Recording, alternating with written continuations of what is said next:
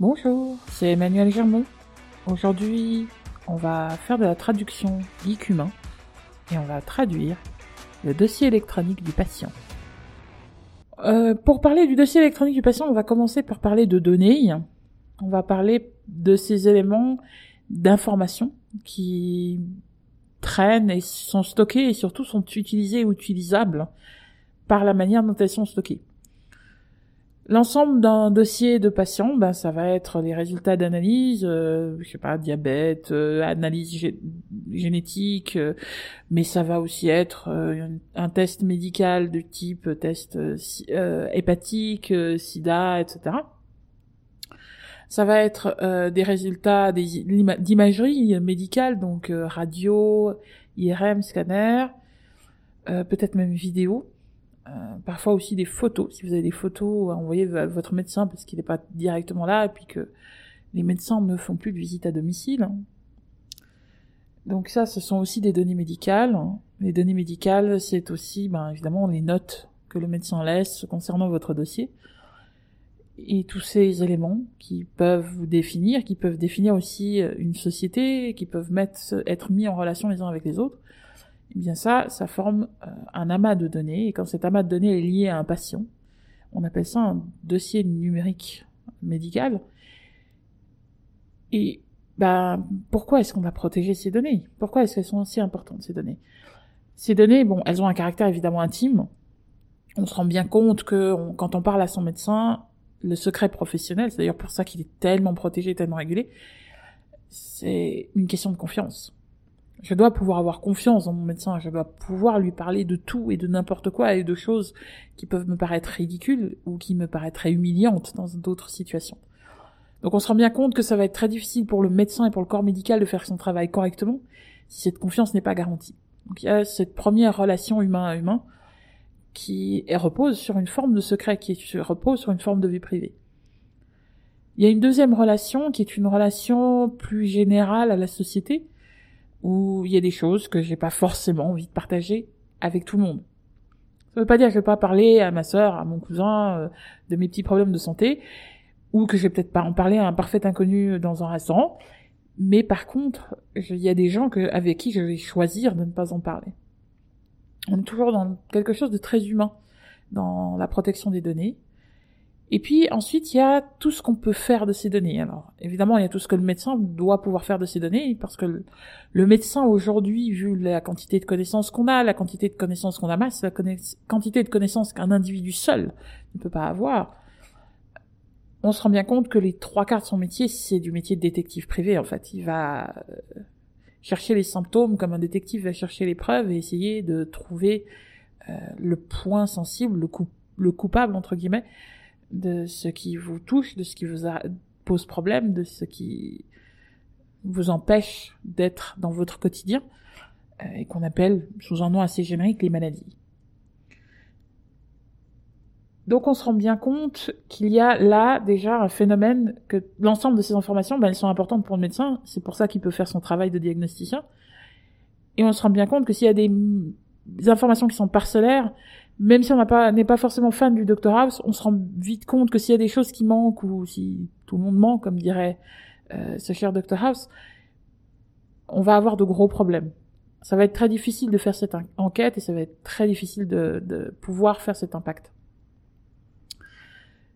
Maintenant, il y a un problème plus important, c'est qu'on a des ordinateurs et des ordinateurs qui arrivent à calculer et apprendre plein de choses de ce que l'on a. On appelle ça l'intelligence artificielle. La réalité, ça tient plus de la statistique, euh, de la statistique avancée, c'est-à-dire que je vais prendre plein d'informations sur plein de choses et je vais regarder s'il y en a qui ont l'air de se recouper. Si ça se recoupe, ben c'est une corrélation. Donc, ça a peut-être un lien, mais ça n'en a peut-être aucun. Puis éventuellement là, je vais commencer à chercher un lien de cause à effet. Une fois que ce lien de cause à effet est établi, ben, je vérifie, je, je laisse d'autres personnes vérifier que on peut le reproduire. C'est la vérification par les pairs. Je pense que c'est important de comprendre ça parce que ça permet de comprendre après l'enjeu d'avoir toutes ces données. On comprend bien qu'un assureur, il va être très très content d'avoir plein de données et de se dire, ben, chaque corrélation, en fait, je, vais les prendre en compte pour aller diminuer le risque que j'ai de devoir rembourser euh, l'argent que j'ai récolté. Euh, ce qui Ça a l'air très intelligent de faire ce genre d'économie. Et en même temps, on oublie rapidement que les assureurs, ils sont là justement parce qu'il y a des risques, pas pour les diminuer. C'est pas à eux de diminuer le risque, c'est à nous de diminuer le risque dans notre quotidien.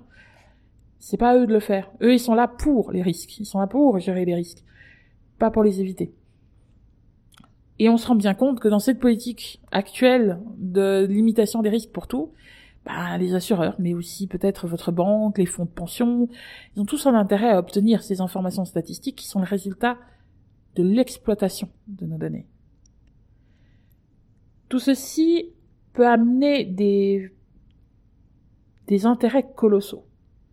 On se rend vite compte qu'un dossier de, je sais pas, 40 000 patients avec toutes les données statistiques sur peut-être 15 ans, 20 ans de vie, s'ils sont tous réunis au même endroit avec tous les spécialistes qui ont été consultés, les différents médecins qui ont, qui ont changé au cours de la vie de la personne, on se rend vite compte qu'il y a de quoi pas mal calculer de statistiques là-dessus. On se rend aussi compte que plus on a de ces informations, oui, quelque part on pourrait faire de la recherche, mais on se rend très vite compte aussi que ces résultats pourraient être exploités à nos dépens.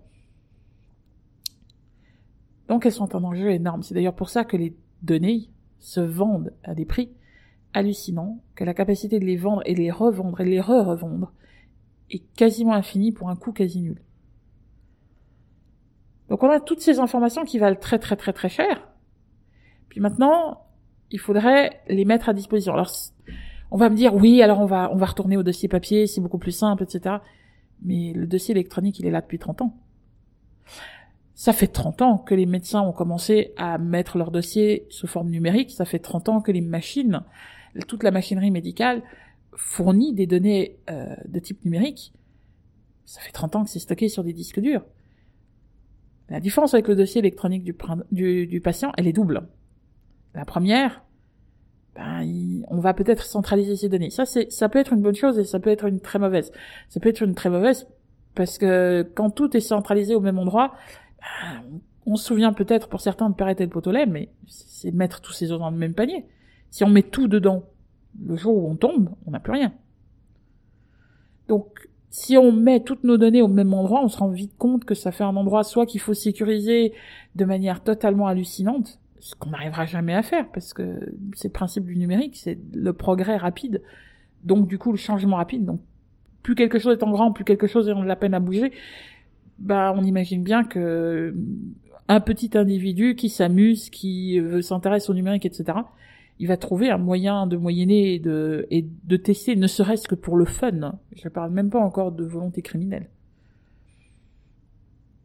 Et de l'autre côté, euh, centraliser, ça peut avoir un intérêt dans le sens qu'aujourd'hui, le dossier numérique, il existe. Les médecins, les hôpitaux, mais aussi les pharmacies, euh, les laboratoires ont des quantités numériques de données, ils le stockent tous un petit peu à leur sauce. Ils le stockent pas forcément de manière très sécurisée, parfois pas du tout de manière interopérable, de manière portable. Et du coup, aller récupérer les données dedans, ça peut devenir très vite très difficile. Et savoir ce qu'on fait de ces données, ça peut très vite aussi devenir compliqué de les tracer, de les suivre, et de retrouver qui en a usage, qui y a accès. Shoshana Zuboff, qui a écrit un excellent livre sur le capitalisme de surveillance, a dit qu'il y avait une question dans le domaine de la vie privée qui était très intéressante à se poser, et qui est qui a accès à mes données et qui contrôle qui a accès à mes données?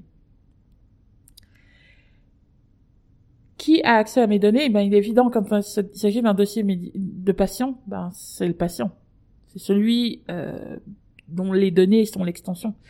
C'est lui qui doit avoir accès à ces données chiffrer des données, donc les rendre euh, illisibles pour l'extérieur avec des clés relativement simples, euh, de manière individuelle, c'est-à-dire qu'on ne peut pas mettre les données en relation les unes avec les autres, et que surtout la personne qui les stocke ou les gère ne peut pas y avoir accès sans la permission de celui qui a la clé. Techniquement, technologiquement parlant, c'est assez simple. C'est des codes technologiques qu'on on connaît depuis longtemps. Si vous avez des questions, allez chercher des informations sur ce qu'on appelle les euh, clés d'authentification, les clés asymétriques de chiffrement. Vous verrez, c'est une technologie qui est très maîtrisée et qui fonctionne plutôt bien. Euh, on n'a pas beaucoup d'interfaces faciles et, jolies et, et sexy qu'on a envie d'utiliser, mais ça marche très très bien. Techniquement parlant, c'est au point, euh, ça a été testé, etc. Donc ça, c'est pas trop un problème technique. Après, on a la question de l'interopérabilité, parce que si j'ai un médecin euh, qui est à gauche et puis un, spécialiste qui est à droite et puis euh, un prestataire de soins qui est encore ailleurs, ils n'auront peut-être pas tous les données stockées au même endroit. Donc du coup, elles seront bien mises sous clé par ma clé, mais elles seront pas forcément au même endroit. Donc mm, il me faut un prestataire à un moment donné qui va dire OK, je vais aller chercher toutes les données qui concernent cette clé-là à travers internet. Donc s'il y a différents médecins, OK, c'est pas grave, il y a différents prestataires, ça n'a pas vraiment d'importance. Et je vais pouvoir avoir un accès. Donc il y a un moment donné ou un autre, alors ça peut être soit les clés, soit justement la reconstitution du dossier, etc. Il y a un moment donné où il va falloir avoir un ou deux prestataires de confiance et ces prestataires, bien sûr, ils doivent être souverains, c'est même plus une question à ce point-là. Si à ce point-là de, l'enregistrement, vous vous dites que ça pourrait être une entreprise étrangère, euh, je sais pas trop pourquoi vous êtes encore là en fait. Euh, je pense pas que vous avez trop envie de m'écouter parler. Mais il est certain que en dehors de cette souveraineté-là, il y a un problème d'enjeu parce que qui a accès et qui contrôle qui a accès à mes données, qui a accès à mes données, ben c'est moi, c'est moi qui ai la clé. Mais qui contrôle qui a accès à mes données? Ben, C'est ce prestataire. Et du coup, ce prestataire est un prestataire très important. Et c'est un prestataire, si j'ose dire, de tous les enjeux. Le, risque qu'il ait une clé universelle, un passe-partout qui lui permettrait de passer par-dessus votre clé, il est très grand. Et il est très dangereux. Et ça, parce que, de nouveau, il faut pas oublier que ces données ont une valeur qui est quasi infinie une capacité à être copiée, à être recopiée et à être transmise, qui a un coût quasi nul, et une valeur qui est quasiment illimitée. Donc, on ne va pas laisser n'importe qui avoir ces données. Et personnellement, j'ai de la peine à imaginer qu'une entreprise, quelle qu'elle soit, à but lucratif, puisse résister à ce type de tentation. C'est pas leur boulot. Très clairement. J'ai rien contre les entreprises, je pense que c'est très bien, ça a un intérêt, mais les entreprises, c'est un peu comme un chat. On peut, on peut leur demander tout ce qu'on veut, on peut leur dire, demander d'être végétarien, etc. S'ils voient une souris, ils vont la chasser. S'ils voient un oiseau, ils vont le chasser. C'est normal, ce sont des carnivores. On demande pas à une entreprise de gérer ce genre de problème. Ce genre de problème est aberrant pour une entreprise. Donc, là, le but non lucratif, que ce soit coopérative, que ce soit association, il y, a plein de formes possibles. La, question n'est pas là. Mais on peut pas faire du but lucratif avec ce genre de choses. C'est pas possible. C'est beaucoup trop dangereux. L'enjeu est beaucoup trop grand. Euh, on va encore continuer sur un, ou deux petits points parce que j'ai parlé pas mal des données, j'ai abordé le chiffrement. Alors pour ceux qui sont pas tout à fait sûrs de ce que c'est que le chiffrement à clé asymétrique, c'est euh, un concept qui peut être assez simple. Vous avez une clé maître qui peut produire plein de clés enfants que vous allez utiliser au quotidien. Euh, et ces clés servent à fermer les données. C'est cool parce que du coup, plus personne en dehors de vous ne peut les lire. C'est ça, c'est assez cool. Et ce qui est cool, c'est que comme c'est asymétrique, vous pouvez créer des clés publiques vous allez pouvoir envoyer, euh, transmettre, on va dire, parce que c'est pas forcément par mail auquel je pense, mais transmettre à un praticien de santé, par exemple, en lui disant, OK, ça, vous pouvez y avoir accès. Imaginez les notifications d'amis, par exemple, de demandes de relations à travers des, systèmes de réseaux de personnes. Euh, en général, ben, vous recevez une petite notification. Ah, il y a machin qui aimerait se connecter avec vous. Vous dites oui, vous dites non. C'est assez simple on se rend bien compte que ça peut être valable dans les deux sens. C'est-à-dire que d'un coup, le patient, il dit, ah ben, je vais aller faire mon scanner, ah ben, je vais le partager avec le docteur machin, et puis aussi avec la fermière truc.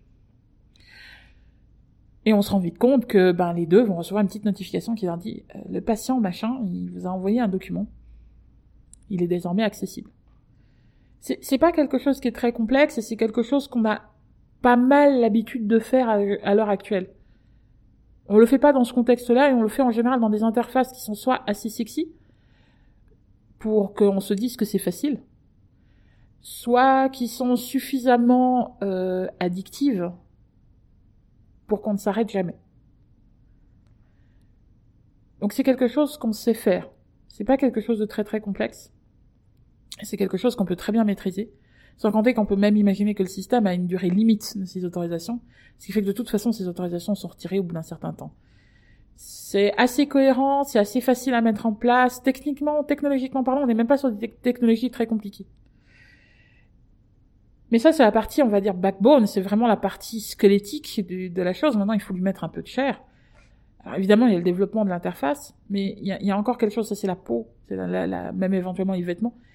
Il y a encore quelque chose entre deux qui manque. C'est quelque chose, ça va être l'outil technique pour faire ça.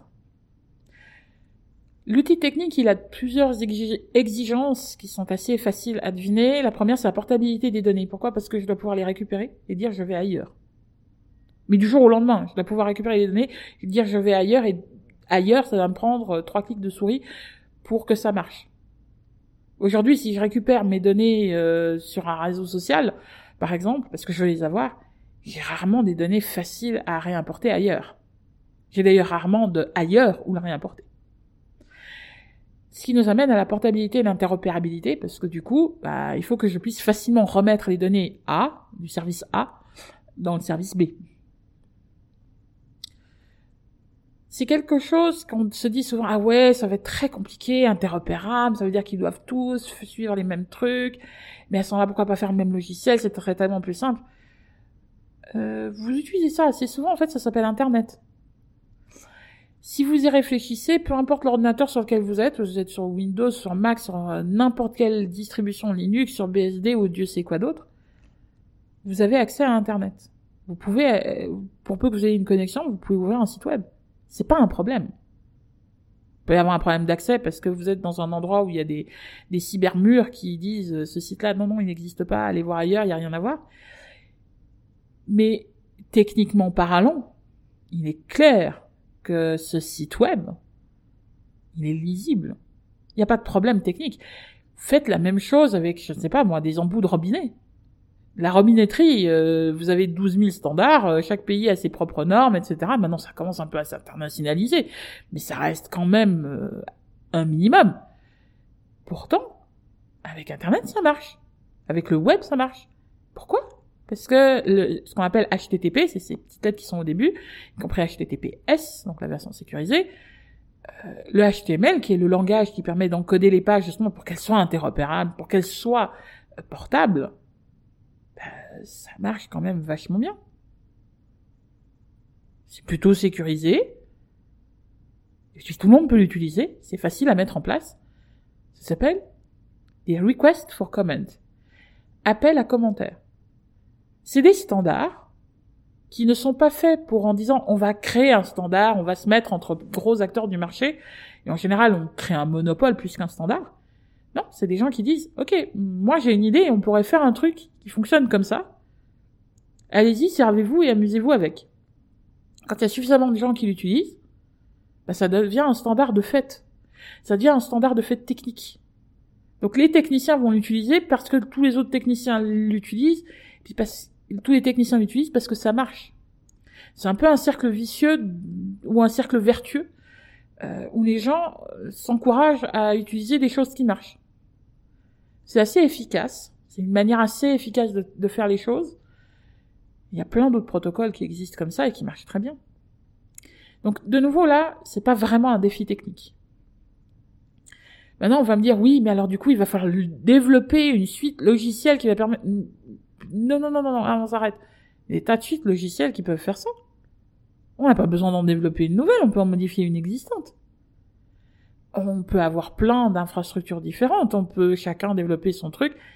Là, de nouveau, on parle de permettre la connexion à des fichiers sur des serveurs variés. C'est pas un problème technique. Par contre, il y a une chose dans la loi qui est d'ailleurs très intéressante, qui est il faut être certifié. Là, on arrive justement à la grosse différence entre le DEP et la situation actuelle. la situation actuelle, chacun fait ce qu'il veut chez lui, avec les compétences qu'il a à disposition. Il y en a qui sont très compétents, il y en a qui ont affaire à des gens très compétents, qui savent engager des, professionnels qui font ça très bien. Puis il y en a certains, euh, s'en fichent un peu, hein, il faut dire ce qui est, donc euh, bah, ils font avec ce qu'ils ont. Et du coup, on a des niveaux de sécurité qui sont très variés. On a des niveaux de tout, en fait, qui sont à géométrie variable. Euh, que ce soit la sécurité, que ce soit la qualité. Euh, évidemment, le patient, lui, n'y a jamais accès. Euh, que ce soit justement les habitudes de partage, etc. Ça devient très très varié. On peut imaginer maintenant un monde dans lequel cette certification, pour peu qu'elle ne coûte pas des fortunes, parce que ça, il faut aussi faire attention, une certification, c'est une très jolie manière de faire un monopole. Donc faisons attention que ce soit pas que les grandes entreprises qui puissent le faire, qu'il y ait des tas de gens qui puissent se certifier, et du coup qui puissent certifier, donc ils prennent un logiciel, on peut imaginer, euh, je, vais prendre un exemple un peu bateau, on va prendre un outil comme, euh, comme Nextcloud, qui est un outil euh, qui permet de faire des, de la gestion de fichiers justement partagés, et on peut imaginer, ben, on chiffre dossier par dossier, euh, patient par patient. Et puis ensuite, on va dire, ok, euh, chaque patient a sa clé, euh, ça fonctionne avec des clés, ok, très bien. Et ensuite, ben, on va la on va paramétrer cet outil pour qu'il soit le plus sécurisé possible, pour que justement chaque patient ait sa sécurité à part, sa propre clé, qui va lui permettre de chiffrer ça de manière différente. Puis on demande aux patients leur clé, tout simplement. On leur demande, on a besoin d'une clé pour fermer. Et puis vous, puis voilà, puis on, tout est fermé sans votre clé. Et tant qu'on n'a pas votre clé ou votre autorisation, on peut pas ouvrir. Ce qui fait que si vous partez, bah de toute façon, on va être obligé de vous redonner vos données parce qu'elles prennent de la place chez nous. Donc, euh, et puis que nous, on peut pas les toucher. Bah, ça, c'est une assez bonne solution. Et ça peut être fait avec plein de logiciels différents, des logiciels déjà existants. Je parle même pas d'inventer des trucs nouveaux. On peut déjà utiliser des outils existants, simplement les paramétrer et éventuellement peut-être les étendre parce que parfois il y a une ou une autre fonctionnalité qui n'est pas complète ou qui n'est pas présente ou etc. Mais on reste dans des, comme je dis, des technologies et des façons de voir qui sont assez basiques. Et puis du coup, on adapte ces outils et on les fait certifier. Donc on a un expert qui va venir, qui va peut-être revenir tous les ans ou tous les deux ans, et qui va venir et qui va voir, ok, j'ai fait un test d'attaque dessus. J'ai fait un test d'attaque dessus, ça s'est plutôt bien passé, vous n'avez pas eu trop de problèmes, etc. J'ai envoyé des faux mails de phishing euh, auprès de votre personnel, ils n'y ont pas répondu, c'est plutôt bien. Il y en a même qui l'ont signalé, c'est génial. Et puis, ben voilà, on vous renouvelle votre certification. Alors là, pour le moment, ça se passe plutôt bien. On a en effet la possibilité d'avoir des systèmes très hétérogènes. Euh, donc éviter que quand un système tombe, tous les systèmes tombent. Donc oui, les fuites de données, ça peut arriver, c'est comme des incendies, hein, euh, faut être réaliste. Mais euh, quand même, euh, on a déjà quelque chose où euh, si quelqu'un trouve une faille dans un truc, ben il est limité dans ce à quoi il a accès. c'est chiffré patient par patient, donc de toute façon, s'il arrive à accéder à un patient, il a des données inutilisables. Ah non, on est, on est déjà plutôt bien là. C'est déjà pas mal. Mais c'est pas forcément suffisant. Cette certification, elle va demander un certain nombre de standards. Bon, d'accord, ça c'est des problèmes techniques. On va sûrement discuter et rediscuter de savoir si ces problèmes techniques sont pertinents ou pas. Mais on va arriver à un nouveau type de questionnement.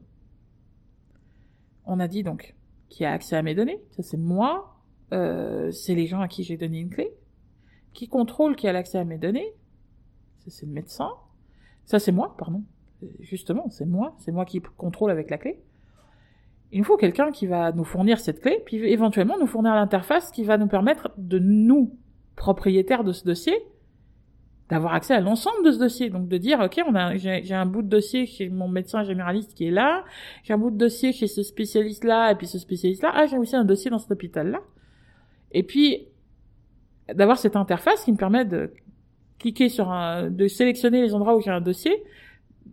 Je dis, ok, ça c'est ma clé, puis le dossier se génère. Il va chercher toutes les informations, etc. Et puis il va dire, ok, ça...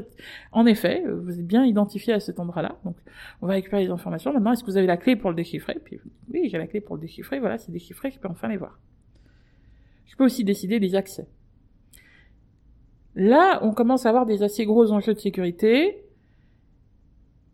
Pas forcément aussi monumentaux que si tout était stocké au même endroit et que l'entreprise en question, elle a euh, une clé maître, une clé passe-partout. Euh, parce que le fournisseur de service, en l'occurrence, il a rien. Il n'a pas les données. Les données sont pas chez lui. Euh, tous les cabinets, les hôpitaux, etc., où les données sont stockées, ben, c'est bon, elles sont certifiées, donc tout va bien. Et puis, de nouveau, si je réussis à rentrer dans les dossiers de l'hôpital machin, bah, j'ai qu'un nombre limité déjà de dossiers, parce que j'ai pas les dossiers des généralistes, j'ai pas les dossiers d'ici, j'ai pas les dossiers des spécialistes là, etc. Et puis, de nouveau, il faut que j'aie la clé de chacun des patients. Ah, ça devient vite compliqué, là, pour le, pour le cybercriminel. Ça devient très compliqué. Ensuite, pour les fuites, bah oui, si le patient perd sa clé, euh, oui, il peut y avoir fuite à ce moment-là. On peut commencer à imaginer des fuites. Donc là, on a quand même un prestataire qui est un prestataire littéralement clé, puisque c'est lui qui fait la, le, qui est gestionnaire des clés. Euh, ce prestataire-là, ben, on revient au fait qu'il peut pas être à but lucratif, l'enjeu est trop grand. Euh, et puis il a un boulot qui est assez limité en fait, euh, qui est limité justement à fournir euh, l'accès, un accès multiple. Il n'a pas besoin d'une technologie particulièrement avancée non plus. Il est, il a pas force, il a besoin d'une sa propre certification. C'est une certification d'intermédiaire, c'est pas la même, il a besoin d'une certification pour ça. Puis du coup, on sépare, on, commence déjà bien à séparer les œufs. On voit bien que les œufs, ils sont chacun dans leur petite bulle, ils sont bien protégés. Il y a plusieurs boîtes. Non, ça, là, ça commence déjà à devenir un peu intéressant. Maintenant, il faut qu'on finisse avec le dernier problème. Notre dernier problème. Alors notre dernier problème, ça va être, ben, ça intéresse qui ces données? Et qu'est-ce qui intéresse les gens?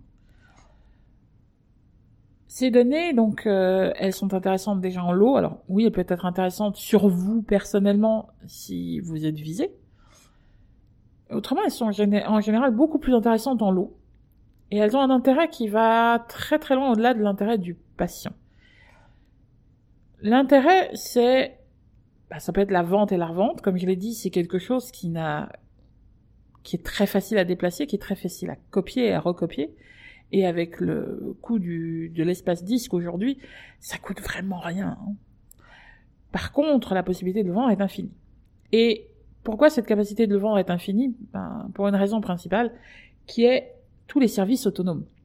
Services autonomes, on appelle ça des, intelligences artificielles, on appelle ça euh, des smart quelque chose. Euh, ce sont des outils qui, certes, arrivent à apprendre, entre guillemets, par eux-mêmes, ou en tout cas à s'auto-améliorer, mais ce sont des outils qui ont besoin de base de données pour apprendre.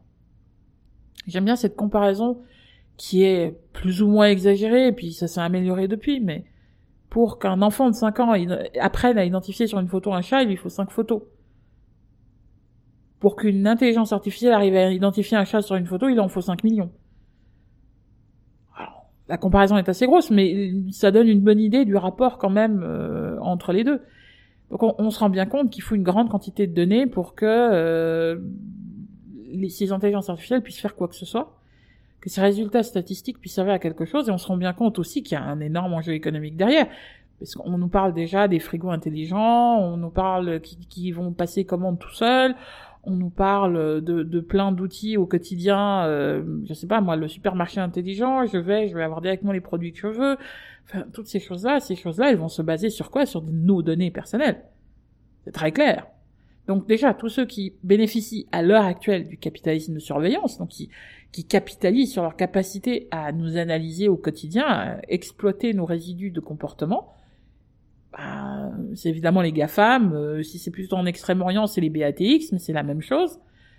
Eux, ils ont un intérêt évidemment énorme à le faire parce que c'est des données auxquelles ils ont généralement pas accès, les données médicales. Même si vous pouvez rechercher des choses euh, sur un moteur de recherche que je ne nommerai pas de manière euh, très très précise, euh, ils n'ont pas votre dossier médical. Ils ont des informations médicales à votre sujet, mais ils n'ont pas l'ensemble du dossier, sauf si vous l'avez rangé sur leur sur leur espace de stockage. Ça c'est un autre problème. Il y a aussi ben, ceux qui vont bénéficier de l'analyse de ces données. Alors comme j'ai dit, il y a tous ceux qui gèrent du risque.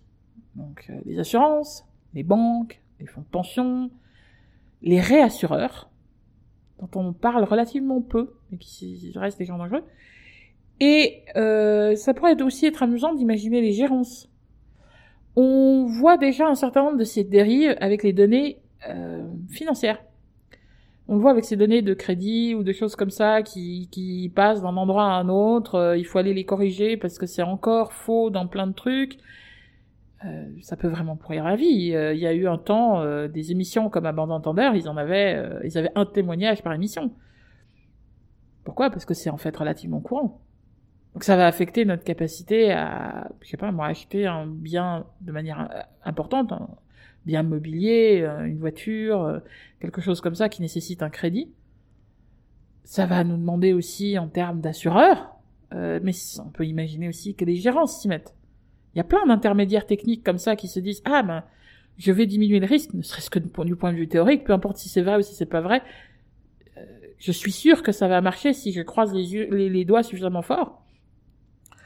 On voit des exemples. Alors je vous, je vous conseille l'excellent euh, livre de Cathy O'Neill qui est euh, les, les algorithmes, ces bombes à retardement en français, Weapon of Math Destruction en anglais. Euh, où elle donne des exemples de, de, tous les endroits où ces algorithmes sont utilisés, que ce soit pour les recommandations de vente euh, sur des grands magasins en ligne, euh, ou que ce soit, euh, je ne sais pas moi, pour donner des peines pénitentiaires, pour euh, qualifier la qualité de travail d'enseignants. Là, on commence déjà à entrer dans quelque chose, on peut commencer à se poser des questions, mais c'est aussi pour l'aide aux admissions, sur les dossiers d'admission bien sûr pour euh, trouver un boulot, chasseur de tête, ressources humaines, etc. On, se rend assez vite compte que par corrélation, vous avez euh, les yeux bleus, les cheveux roux, et il se trouve que dans notre base de données, on a beaucoup de, roux aux yeux bleus qui euh, ont du diabète, bah on va vous refuser d'office parce que vous avez du diabète. Vous n'avez pas de diabète, vous aurez peut-être jamais de diabète. Vous en avez peut-être un d'ailleurs, c'est pas interdit, Dieu merci.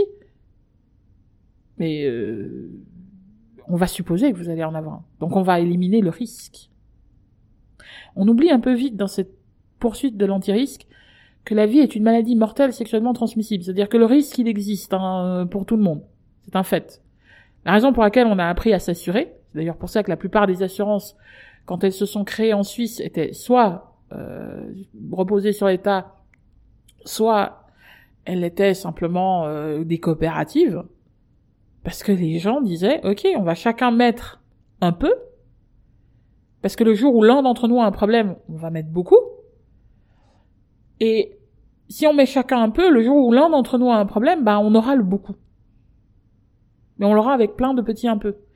L'idée de l'assurance, au sens large du terme, de la de la gestion du risque, c'était justement ça, c'est la gestion du risque, pas la réduction.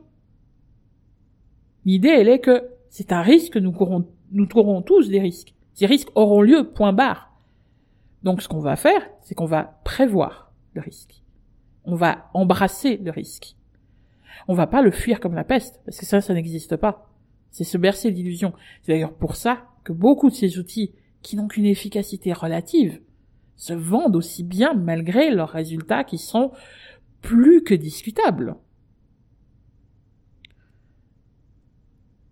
Maintenant, on arrive au bout parce que on arrive quand même à 30 minutes d'audio, donc euh, ça a commencé à faire long. J'imagine que vous avez le cerveau comme une patate. Voilà, ce qui nous amène à la dernière partie de cette petite conversation, qui est, euh, on, va, prendre un petit exemple simple. Vous êtes dans un, vous travaillez dans un cabinet médical, vous arrivez, vous voyez quelqu'un qui est en train de crocheter une serrure pour accéder à un dossier. Bah, vous appelez la police et la police, elle va intervenir, c'est-à-dire qu'elle va venir, elle va venir s'en occuper. Même chose si vous avez un incendie, hein. Vous avez un incendie, vous appelez, vous avez les pompiers qui viennent. Vous avez quelqu'un qui fait un malaise, vous appelez l'ambulance, l'ambulance vient. On n'a rien au niveau numérique aujourd'hui qui se rapproche de ça. Évidemment, vous pouvez porter plainte, hein, que pendant que ça vous arrive, une fois, une fois que ça vous est arrivé, mais il n'y a pas ce côté d'intervention immédiate. On n'a pas un service d'ambulance numérique c'est un, ben je suis en train de me faire attaquer, est-ce que vous pouvez venir m'aider? Je me suis fait attaquer, est-ce que vous pouvez m'aider à me relever? Et ensuite, est-ce que ben je vais me soigner, etc. On est devant un concept de sécurité et de normes où on n'a pas du tout encore développé, on s'est pas du tout approprié en tant que société le numérique comme on s'est approprié les rues comment s'est approprié les routes, comment s'est approprié notre quotidien. alors qu'il est déjà dans notre quotidien. C'est ça qui est intéressant. Qui est peut-être aussi un peu terrifiant, entre nous soit dit. Et du coup, de, de se, se dire maintenant on a besoin de ça, ça devient important. Je, je personnellement, oui, ça, ça arrive de pouvoir d'appeler Securitas, c'est vrai, mais en général on appelle les services d'urgence, on n'appelle pas un privé pour quand on a un incident comme ça de manière immédiate. Pourtant, en informatique, on appelle un privé. C'est marrant. Personnellement, je trouve ça un peu aberrant. D'un autre côté, quand on a, je sais pas moi, un problème électrique, et je pense aux cabinets médicaux qui ont des problèmes d'électricité, de plomberie qui sont quand même assez spécifiques à cause de leur métier, à cause de ce qui peut se passer dans un cabinet médical. Bah, ils ont tous un, électricien ou un plombier de référence. Ils ont aussi probablement un avocat ou une fiduciaire ou un notaire. Peut-être même tout ça à la fois. Parce qu'entre les mesures pour créer leur cabinet, pour ci, pour ça, ils vont avoir besoin de toutes ces professions, ils vont avoir besoin, je sais pas peut-être d'un peintre en bâtiment ou d'un chef de, chantier, ou même d'un décorateur. Donc ils ont toute une série de, de ces services, mais aujourd'hui, le fait d'avoir un informaticien n'est pas vraiment vu comme ça. C'est assez amusant aussi. On a tous un plombier, on a tous un avocat, on a tous un électricien euh, dans nos métiers. Quand on a son propre cabinet, euh, un hôpital, il a son parfois même son propre service technique. Un service informatique? Les hôpitaux, oui, quand même, ils ont des services informatiques. Mais on, a, on a cette notion qui est pour le moment moins bien ancrée, comme un absolu, comme une logique. C'est en train de venir, mais c'est pas encore, c'est pas encore ça. C'est pas encore, oui, bah bien sûr, j'ai un problème avec une prise électrique, bien sûr, je vais appeler l'électricien. Bien sûr, je vais appeler l'informaticien, qu'est-ce que tu veux que je te dise? Euh, Mon ordinateur a planté. C'est pas encore acquis, ça. C'est pas encore acquis. Et puis autrement, ben, l'informaticien, si je veux dire, on lui fait aussi une confiance aveugle, euh, presque plus grande que l'électricien. Alors que les deux s'occupent de choses qui peuvent être relativement dangereuses et qui méritent tous les deux, je pense, euh, leur pesante cacahuète. Euh, l'informaticien n'a aujourd'hui pas de secret professionnel. Alors, il y a l'étendue du secret professionnel médical qui se fait aux prestataires de services, mais euh, il y a pas vraiment d'éthique aujourd'hui en informatique, c'est pas encore un domaine qui existe. Puis surtout, euh, d'un point de vue de société, on n'a pas euh, vu cette notion d'ambulance, cette notion peut-être de code source partagé aussi, de se dire que ben, tous ces outils qui vont être utilisés par différents services, par des cabinets, par des hôpitaux, par des pharmacies, qui vont stocker ces dossiers médicaux du patient, ben oui, ce seront des outils différents, mais on pourra peut-être faire une forge commune, un lieu où on a où on stocke le code de ces différents outils et où on a euh, un service public qui connaît ces codes, qui, lorsqu'il y a une faille, etc., ben, le signale, rentre ça dans les informations de telle manière que les autres puissent ben, soit réparer la faille, soit boucher la faille au moins le temps qu'on trouve quelque chose, soit simplement ben, changer d'outil. Si les données sont toutes portables, si les systèmes sont tous interopérables, bah, ce sera pas un gros problème. Donc là, ça, fait quand même quelques petites pistes de réflexion sur le dossier électronique du patient. Euh, j'ai pas récemment relu euh, les textes de loi, etc. Il y, a une, il y a une page sur le site de la Confédération euh, pour le dossier électronique du patient. Il y a plein de documents liés, il y a les ordonnances d'application, etc. Mais je pensais que c'était intéressant d'avoir cette petite ce petit voyage au sein de ce que pourrait ou ce que ne devrait pas être un dossier électronique du patient. Des petites pensées comme ça, euh, un peu en forme de, feu d'artifice qui vont un peu dans tous les sens. J'espère que ça a été intéressant pour vous. Moi, je me suis bien amusée à raconter une petite histoire comme d'habitude. C'était Emmanuel Jamon, traductrice geek humain. Bye